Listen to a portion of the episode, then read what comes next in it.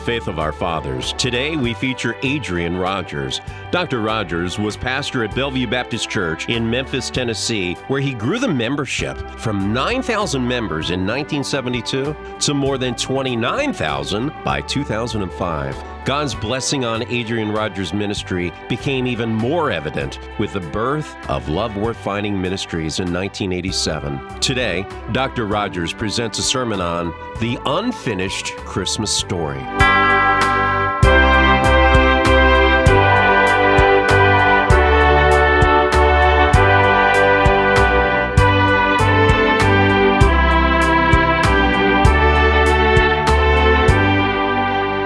This is Theology 101. Are you ready for the test?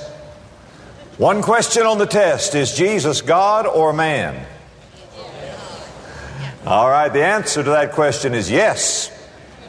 He is the God man. God in human flesh. The prophet Isaiah said, Unto us a child is born, and unto us a son is given. When Isaiah said a child is born, he was speaking of his humanity. When he said a son is given, he was speaking of his deity. He is the God man. Now, as a child, he was born in Bethlehem. As God, he has ruled from eternity. He did not have his beginning, only his birth at Bethlehem. The star pointed the way to where the child was in the Christmas story. But there's a darker side to Christmas. Not only the stars, but the scars. Because as a man, he was born to die. As God, he died for our sins. Can you think of a God with scars? You see the little baby there in the manger? And you see those little dimpled feet? Those little dimpled feet are going to be pierced with a hideous, cruel nail. You see those little chubby hands and those pink fingers?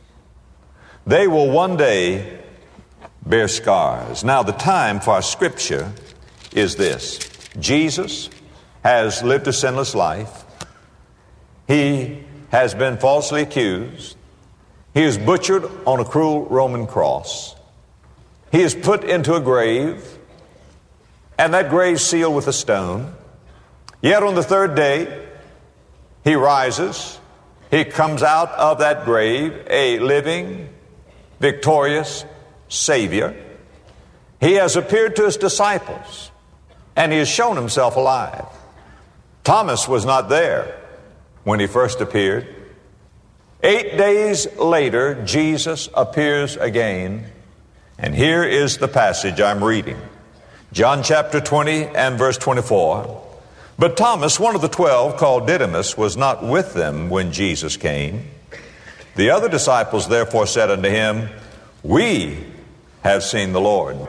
And he said unto them, Except I see in his hands the print of the nails, and put my finger into the print of the nails and thrust my hand into his side, I will not believe. That is, I want to see if he was crucified and risen. I want to know it's him. The way I will know is when I see these scars in his hand and in his side. And after eight days again, his disciples were within and Thomas with them. Then came Jesus, the doors being shut, and stood in the midst and said, Peace be unto you. Then saith he to Thomas, Reach hither thy finger, and behold my hands. And reach hither thy hand, and thrust it into my side, and be not faithless, but believing. And Thomas answered and said unto him, I love this part, My Lord and my God. Jesus saith unto him, Thomas, because thou hast seen me, thou hast believed.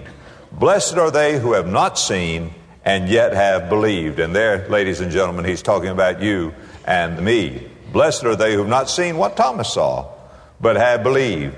Now, Thomas saw the scars, and he said, My Lord and my God. Think of it a God with scars. Now, I want you to consider with me the scars of the Lord Jesus. They are not incidental, they are so fundamental that Jesus carried those scars with him to heaven. Did you know that the only man made thing in heaven are the scars of Jesus Christ? Jesus visited earth and when he went back to heaven, he took some souvenirs of his visit with him. Those souvenirs are the scars in his hands and the scar in his side. He has kept those scars as a lasting memorial of his humanity through all eternity. When Jesus comes again, one of the ways that we will know that it is the dear Savior of the many ways are the blessed scars. Put in your margin, Zechariah chapter 13 and verse 6 And one shall say unto him, What are these wounds in thine hands?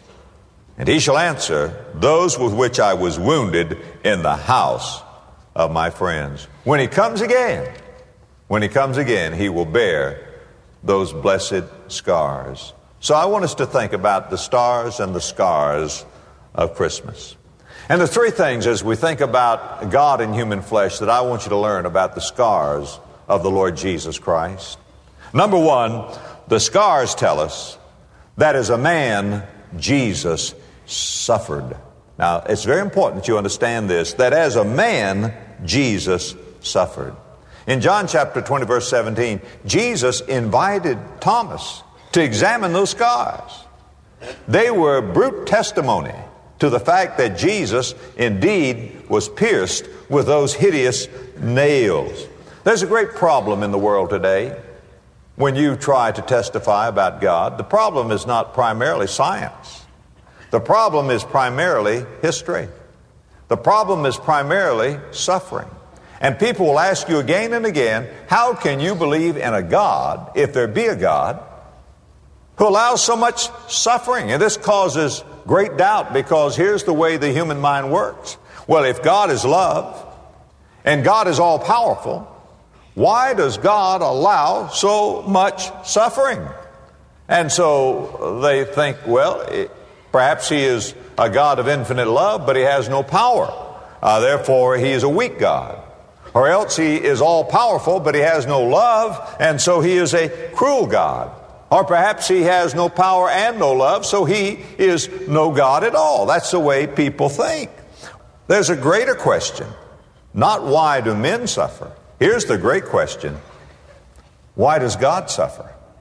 Now you want a question, friend. The question is not why do we as humans suffer? But those scars tell us that God in human flesh suffered. Isaiah 53 verse 3 Speaking of Jesus, he is despised and rejected of men, a man of sorrows and acquainted with grief. Now I remind you, he was God in human flesh and he suffered. Again, the Bible says in Isaiah chapter 63 and verse 9, in all their affliction, talking about us, he was afflicted. And not only did he suffer when he was here, but I have some uh, information for you God still suffers. God in His glory suffers. You say, how could God suffer? Well, let me give you a verse. Ephesians chapter 4, verse 30. The Bible says, And grieve not the Holy Spirit, whereby you are sealed unto the day of redemption. Have you ever been grieved? Grief is a form of emotional suffering. God in heaven still suffers. God grieves. Now you can understand this. Does a father suffer when he has a wayward son? That's what the story of the prodigal son is all about. That God the Father suffers because he has children away from him. Grieve is a love word. You can only grieve somebody who loves you. Your lawnmower may vex you. Your children will grieve you. Amen? Because you love them. By the way, that verse in Ephesians chapter 4, verse 30, is a great verse to teach the personality of the Holy Spirit. Our Jehovah's Witnesses tell us that the Holy Spirit is not a person, he is just an influence from God. Well, you can't grieve an influence. Only a person can be grieved. And the only person who can be grieved is someone who loves you. Grieve is a love word. God still suffers. I want to ask you a question. Does the head suffer when the body feels pain? Of course it does. Christ is the head of the church. We're his body. When you suffer, our Lord suffers. He's touched with the feeling of your infirmity. When Saul was persecuting the church, Jesus appeared to Saul and said, Saul, Saul, why persecutest thou me? He could have said, Well, I'm not persecuting you, I'm persecuting uh, these Christians. But, friend, when a Christian is persecuted, Jesus is persecuted. When the body hurts, the head hurts. We're the bride, Jesus is the groom. If the bride is unfaithful to the groom, would not the groom grieve? When the church is unfaithful to the Lord Jesus Christ, is not his heart broken? Jesus suffers as a man, he suffered. The scars tell us, the scars tell us that God has suffered. Now, here's a big question why? Why would God Almighty, who could do anything, whatever He wants, whenever He wants, why would He choose to suffer? Second point. Not only do the scars of Jesus tell us that as a man He suffered, but the scars of Jesus tell us that as a man, Jesus sympathizes, that Jesus understands. When I go into a home, there's been a death, a tragedy, the loss of a child, or whatever.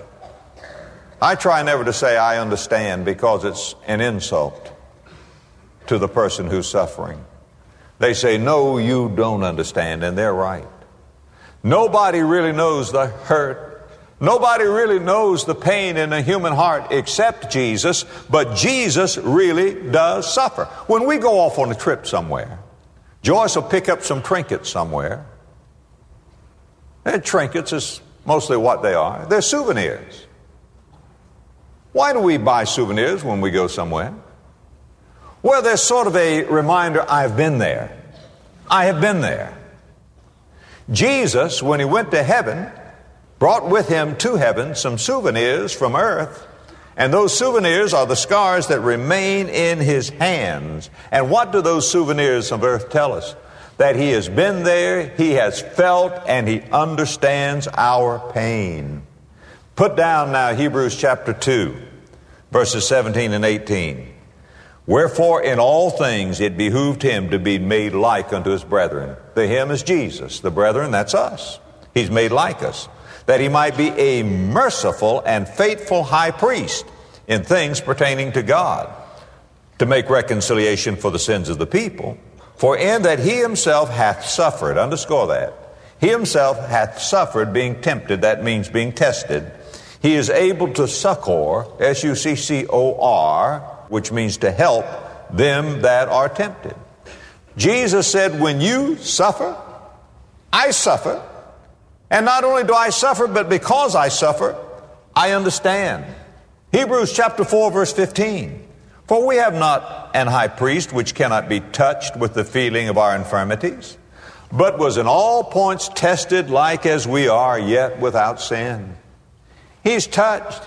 He knows. He cares. He feels. He understands. And he loves. Dr. Paul Brand was a missionary, a great surgeon, who spent a lot of time ministering to lepers in leper colonies. And Dr. Brand talked about the horrible sin of leprosy. And he said one of the debilitating sins of leprosy is that it removes the ability of the human body to feel pain. And then here's what Dr. Paul Brand said, and I copied it down for you. Listen to what this great doctor said. He said, If I had the power to eliminate pain, I would not exercise that right. Pain's value is too great. Notice, pain's value. Rather, I would lend all of my energies in doing all that I can to help when the pain turns to suffering. I want to tell you something. Our Lord suffered and our Lord sympathizes. And the pain that He allows us to have is really proof of His love.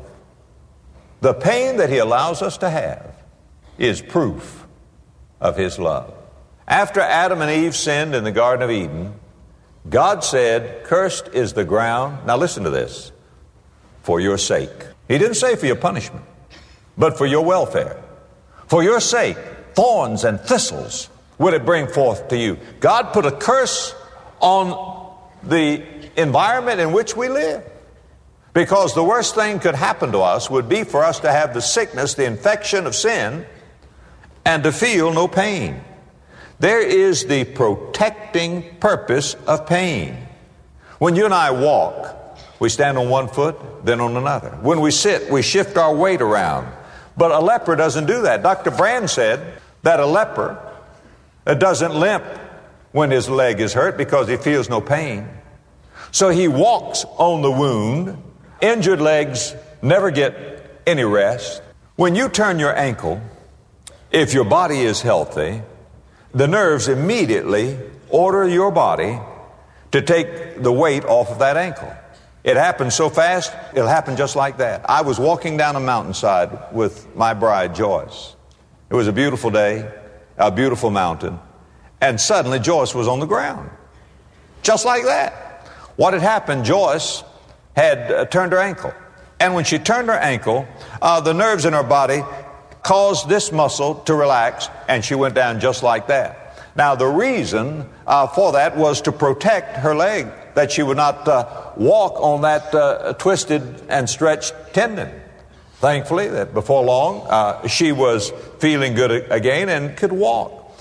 Pain has a protecting purpose. Thank God for pain. It tells us something is wrong. Pain has a unifying purpose.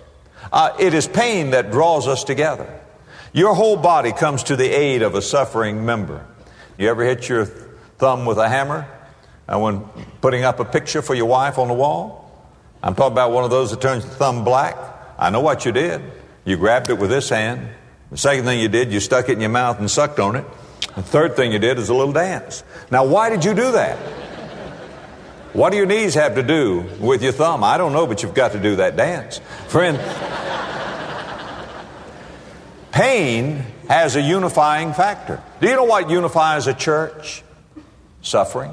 Do you know what brings people together? Suffering.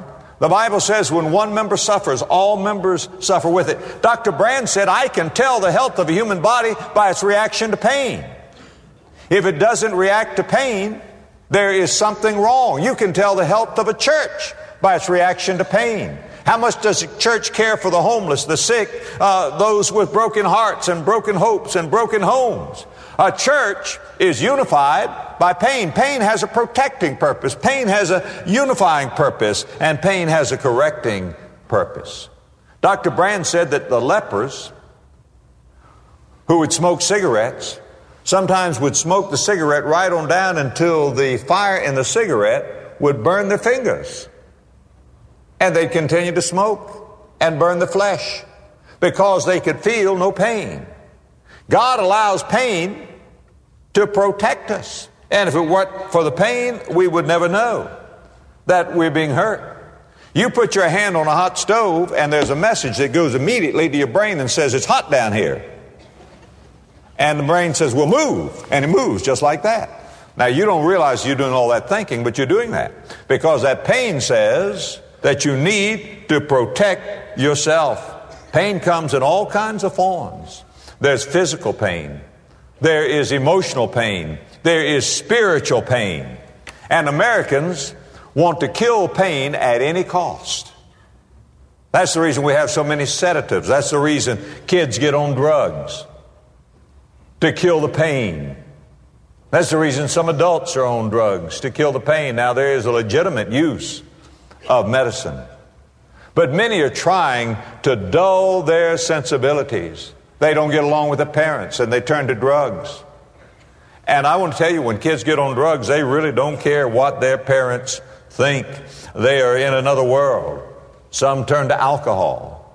And uh, it's kind of pathetic to see adults addicted to alcohol criticizing young people addicted uh, to drugs. Why, why do people turn to alcohol? So many times to kill the pain. A man's drunk, he says, I'm feeling no pain.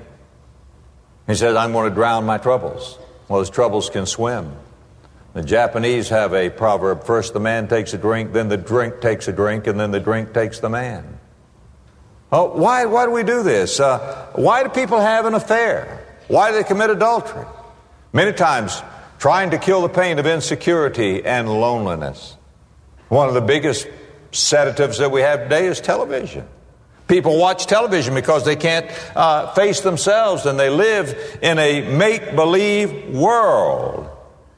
The problem is that many people take a sedative when they need a savior. The pain is to tell us that something is wrong. Now, Jesus gives us peace and joy, not primarily to remove the pain, that'll be done at the rapture, but to help us to endure the pain. Now, when we see scars in the hands of Bethlehem's babe, they are a testimony to his humanity, a God with scars. They tell us, as God, he suffered. As man, he suffered. As God, he sympathizes. As man, he sympathizes. He knows how we feel. He understands. And Jesus will hear the cries of a blind beggar before he hears the cries of a proud Pharisee. Now, here's the third thing. Not only do the scars of Jesus tell us that as a man Jesus suffered, and not only do they tell us that as a man Jesus sympathizes, but the scars of Jesus tell us as a man Jesus saves. That is so important that you understand this. Why was he nailed to that hellish cross? Why did he step out of glory? Why did he allow himself to be pierced? Why were those nails put into his quivering hands and to those precious feet? Why? Well, the Bible says without shedding of blood is no remission of sin. Now, I want to remind you something, friend. Jesus did not have to suffer. He could have refused the cross. Jesus said, No man taketh my life from me. I lay it down of myself. Jesus was the only man who ever chose to die. You say, What about a suicide? He doesn't choose to die. He only chooses the time of his death. He's going to die anyway. A new statistic out on death one out of one people die. Jesus was the only one who had no sin in himself. He could have refused death. He said, No man taketh my life from me. I lay it down of myself. It was not those nails that held him to the cross. It was love. He did not have to suffer, but he did suffer. May I ask you a question? Those of you who have children, and those children suffer, those children are in trouble. Those children are in pain. Would you rather not know about it, or would you rather know about it so you can move in and do something about it? Suppose you and your wife are celebrating an anniversary. You're taking that once in a lifetime vacation, and you're in a hotel in Hawaii, and you have a child here left at home, and that child is in an automobile accident. Question would you want your vacation interrupted to know your child was in an automobile accident? I mean, after all, if nobody told you, you didn't know. Wouldn't you just rather be over there in paradise, not knowing that your child was suffering? Because when you know your child is suffering, then what does that do to the vacation? Immediately you pack, you leave everything, and you go back home. Which of you would say, Well, I had rather not know I just rather live in my oblivious happiness. Of course not. Of course not. There's not a parent, there's not a mother or father in this room who would say, if my child is suffering, I don't want to know about it. You see, theoretically, you could say, I'm going to Hawaii. Nobody called me about anything. I don't want to know about anything. We're just interested in our joy, our felicity, our good time. No. If you love somebody, when they hurt, you hurt. And when you can do something about it, if you can, you want to. And if you can't do anything about it, you still want to be there to hurt with them and suffer with them. The question I say is not why does man suffer? Why did God suffer? I'll tell you why God suffered. For God so loved the world that he gave his only begotten Son, that whosoever believeth in him should not perish, but should have everlasting life. Isaiah 53, verse 3 He was wounded for our transgressions. He was bruised for our iniquities. The chastisement of our peace was upon him, and with his stripes we are healed. He loves us. There was a wayward boy who had so disgraced his parents and they had given him chance after chance after chance. And he had failed, embarrassed them, and hurt them, and wounded them, and refused them, and rebelled against them. One man, this was his son, was talking to another man. And the other man gave this suffering father this advice. He said, I'll tell you what I would do. If that were my son, here's what I would do. And this man giving advice to the brokenhearted father was telling him how he should just cast this son off and be done with him and seal him off. And he said, If that's my son, that's what I would do. And this father said, Yes. And if he were your son, that's what I would do. But he's not your son, he's my son. And I can't do that. He is my son. And friend, God loves us. There's no one here that God does not love. There's no one that God does not want to save. And you see, He's God in human flesh. And the question is, why does God suffer? We might say that He does suffer, that we might, that He might be a sympathizing Savior, but He suffers that He might be a Savior who sympathizes, that He saves. Phil Donahue, discussing Christianity, said this He could not understand the cross. And here's what he said, and I quote How could an all knowing, all loving God allow his son to be murdered on a cross in order to redeem my sins? If God the Father is so all loving, why didn't he come down and go to Calvary? The answer is, of course, he did. That's exactly what he did. This was God in human flesh. Put this scripture down, 2 Corinthians 5:19 to wit, God was in Christ, reconciling the world unto himself. God was in Christ. Why did God become a man? Our dominion was lost by man. It must be legally regained by man. 1 Corinthians 15, verse 21. For since by man came death, by man came also the resurrection of the dead. For as in Adam all die, even so in Christ shall all be made alive. You say, well, I didn't vote for Adam. I don't think I ought to be held responsible for his sin. You ought to be so grateful, dear friend, that God, who not only counts the human race guilty in Adam, also counts the human race by faith justified in Christ. I'm so grateful that I have in Jesus a redemption that Jesus did for me what I could never do for myself. And I had rather be a saved sinner than an innocent angel. In Adam all die, but in Christ shall all be made alive. Listen to this Hebrews 2, verse 9. But we see Jesus, who was made a little lower than the angels for the suffering of death, crowned with glory and honor, that he, by the grace of God, should taste death for every man. The scars tell me that Jesus saves, that Jesus saves.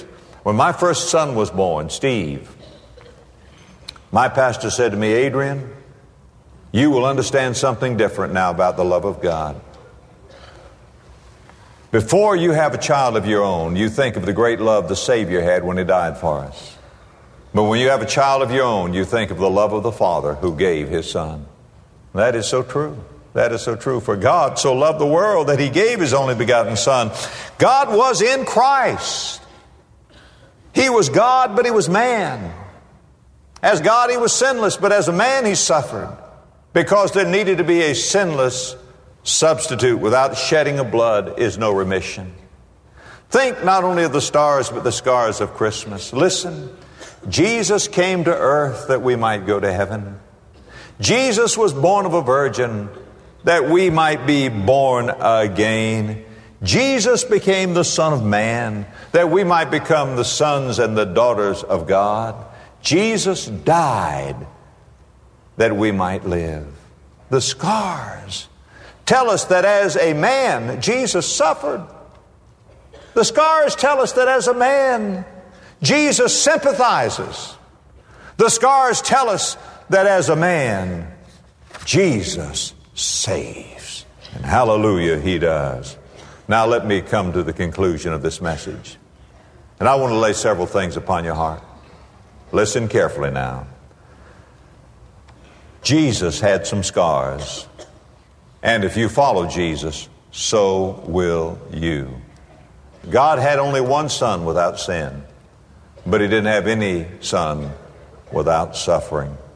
Philippians 3, verse 10 that I may know him and the power of his resurrection and the fellowship of his suffering. If you think you're going to get out of this world unscarred, you're not going to do it. There's no fine print in the contract. And there is the suffering that comes with serving the Lord Jesus Christ. Galatians chapter 6 verse 17 the apostle Paul says I bear in my body the scars of the Lord Jesus. Now Paul could say that literally because the lash had been laid upon his back. But he's using the word here stigmata. I bear the nail prints in my body of the Lord Jesus Christ. May I tell you, friend, listen carefully now. Those of you who are going to a sedative rather than the Savior, your scars may be your greatest ministry. What was it that caused Thomas to believe?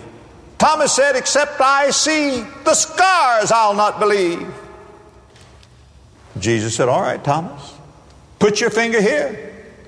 Put your finger here. Put your hand there. Do you know what a scar is? A scar is a wound that has healed. And when Thomas saw the scars, Thomas saw him crucified. But now Thomas sees he is raised, he is victorious, he is overcome. And Thomas believed. Did you know that there are people who are going to believe in Jesus when they see your scars? Did you know that? When you can testify that Jesus has healed me. Here are my wounds, red and raw and bloody. But Jesus has healed me. I've seen it happen so many times. As you know, Joyce and I have a little boy in heaven. When our son died, to us it was like a crucifixion.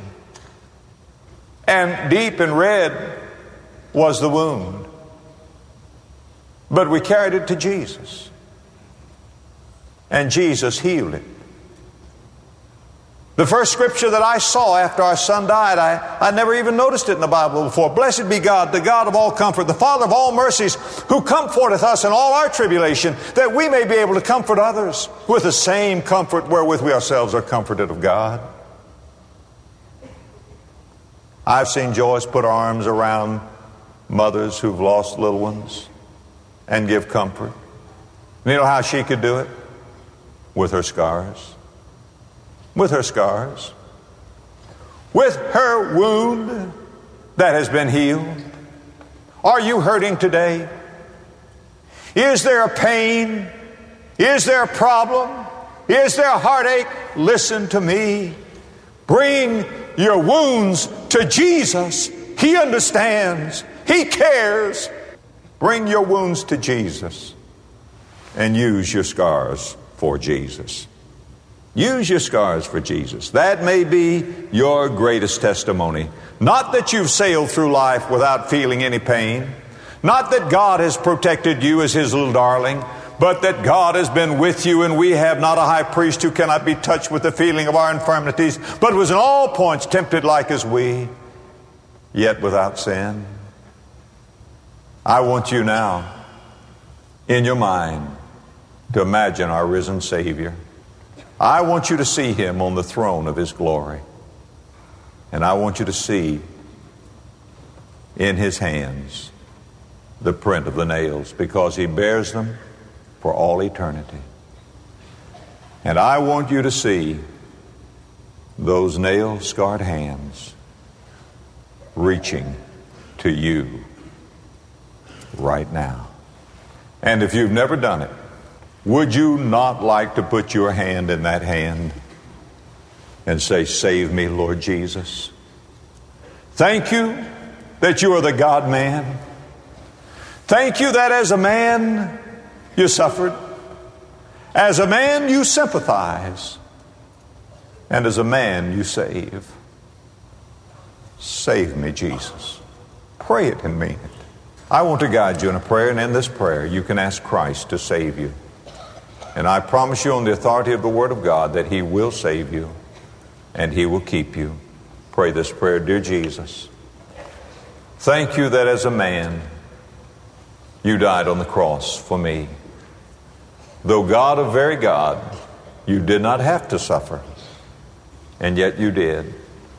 You chose to suffer because you love me. Thank you, Jesus.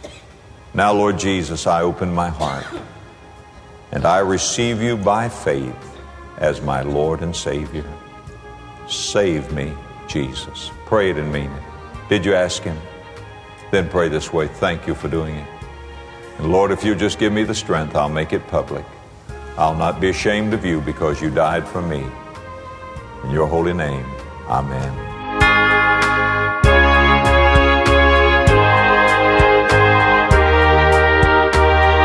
Today's sermon by Adrian Rogers was provided courtesy of the Love Worth Finding Ministries. Find more great content on their website, Love Worth Finding at lwf.org.